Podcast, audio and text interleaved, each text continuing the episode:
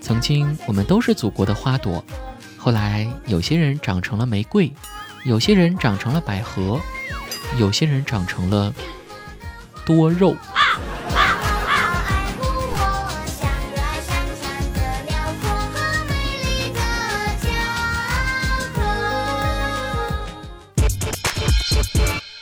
Just a little more love, just a little more peace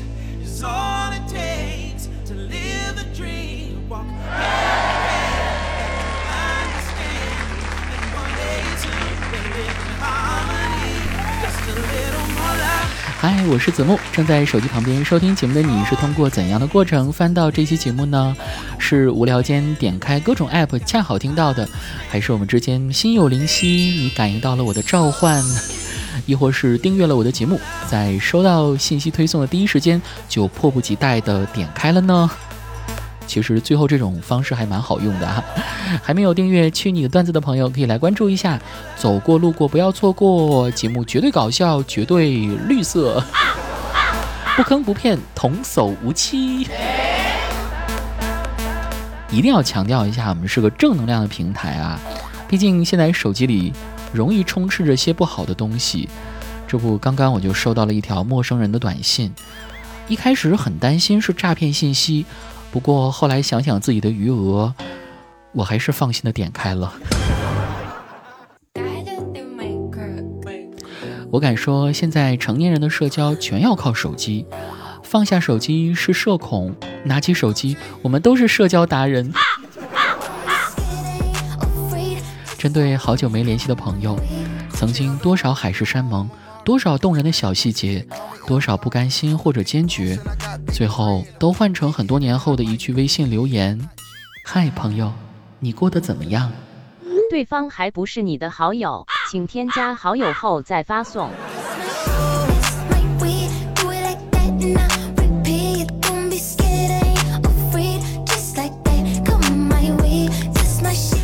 们的好友列表里有没有那种习惯延时回复消息的人？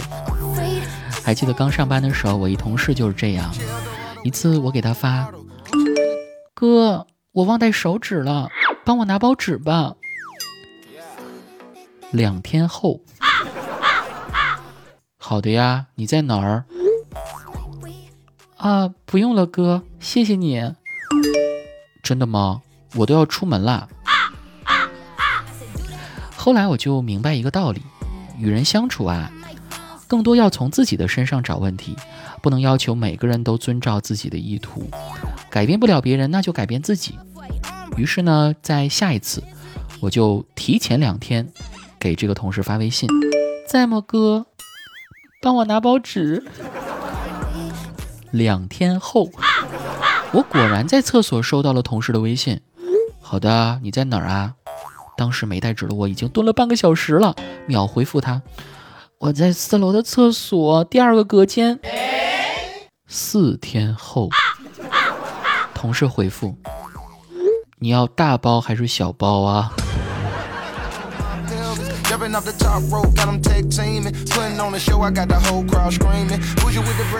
最近，当看到微信朋友圈里的女同学、女同事、女上司们。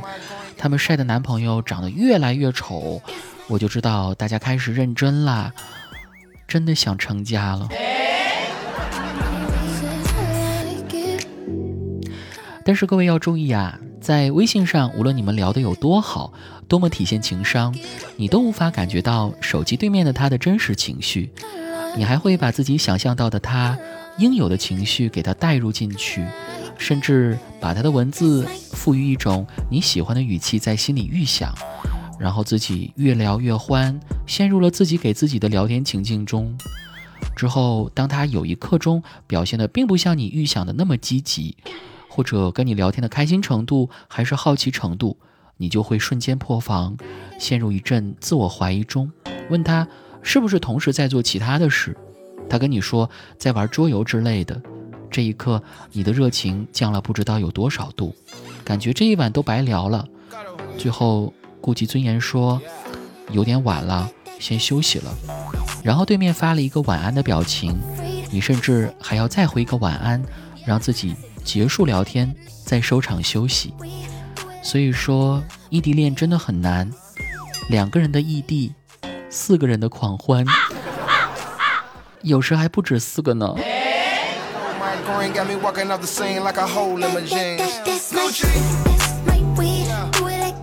各位小姐姐们，可以对照一下，看看你的男朋友他是不是朋友圈设置了三天可见，背景是那种自己穿着球衣抱着篮球的背景图。早在他追你的时候，最喜欢干的事情就是提着原味奶茶，在你的教室外面等你下课。告白仪式是在你的寝室楼下摆了心形的蜡烛圈。你问他的微博 ID 是什么，想跟他互关，他说。宝贝儿，我们大男人是不会玩微博的。可转身就在性感女图下面评论了“小母狗”。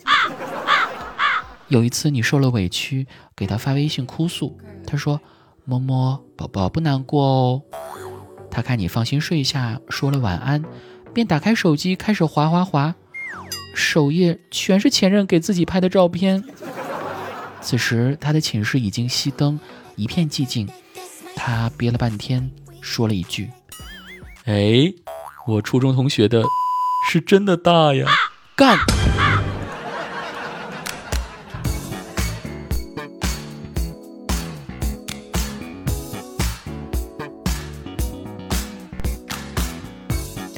同样，各位小哥哥们也可以来对照一下，看看你的女朋友她是不是。朋友圈设置各种分组，背景是各种奶狗弟弟拍的自己在迪士尼笑颜如花的照片。早在你追她的时候送的奶茶会被嫌弃的拿给朋友，说自己减肥不想喝。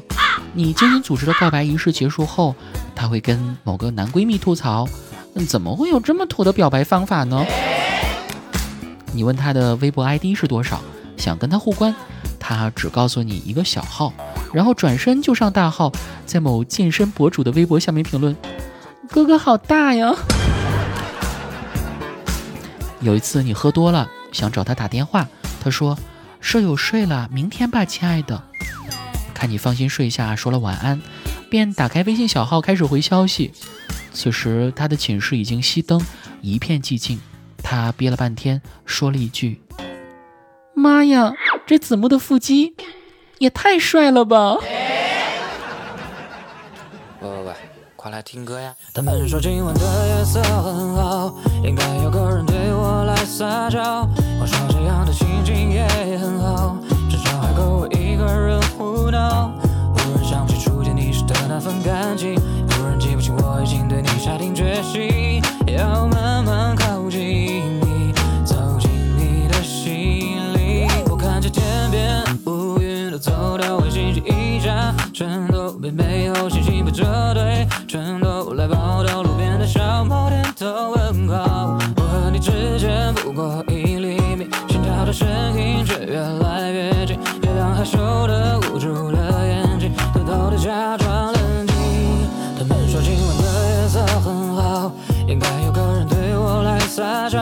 我说这样的心情也很好，至少还够一个人胡闹。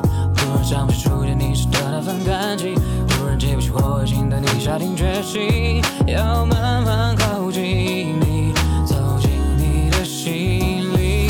还是你的微笑动人的嘴角，都是你的迷人才无关紧给你。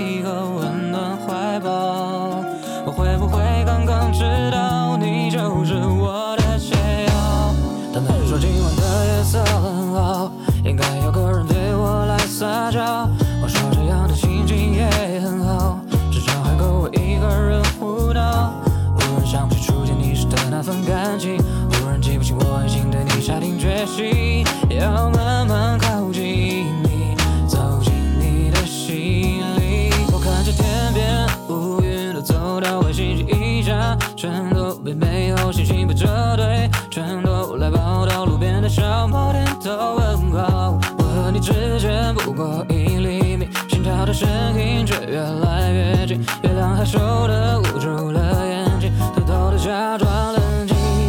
他们说今晚的夜色很好，应该有个人对我来撒娇。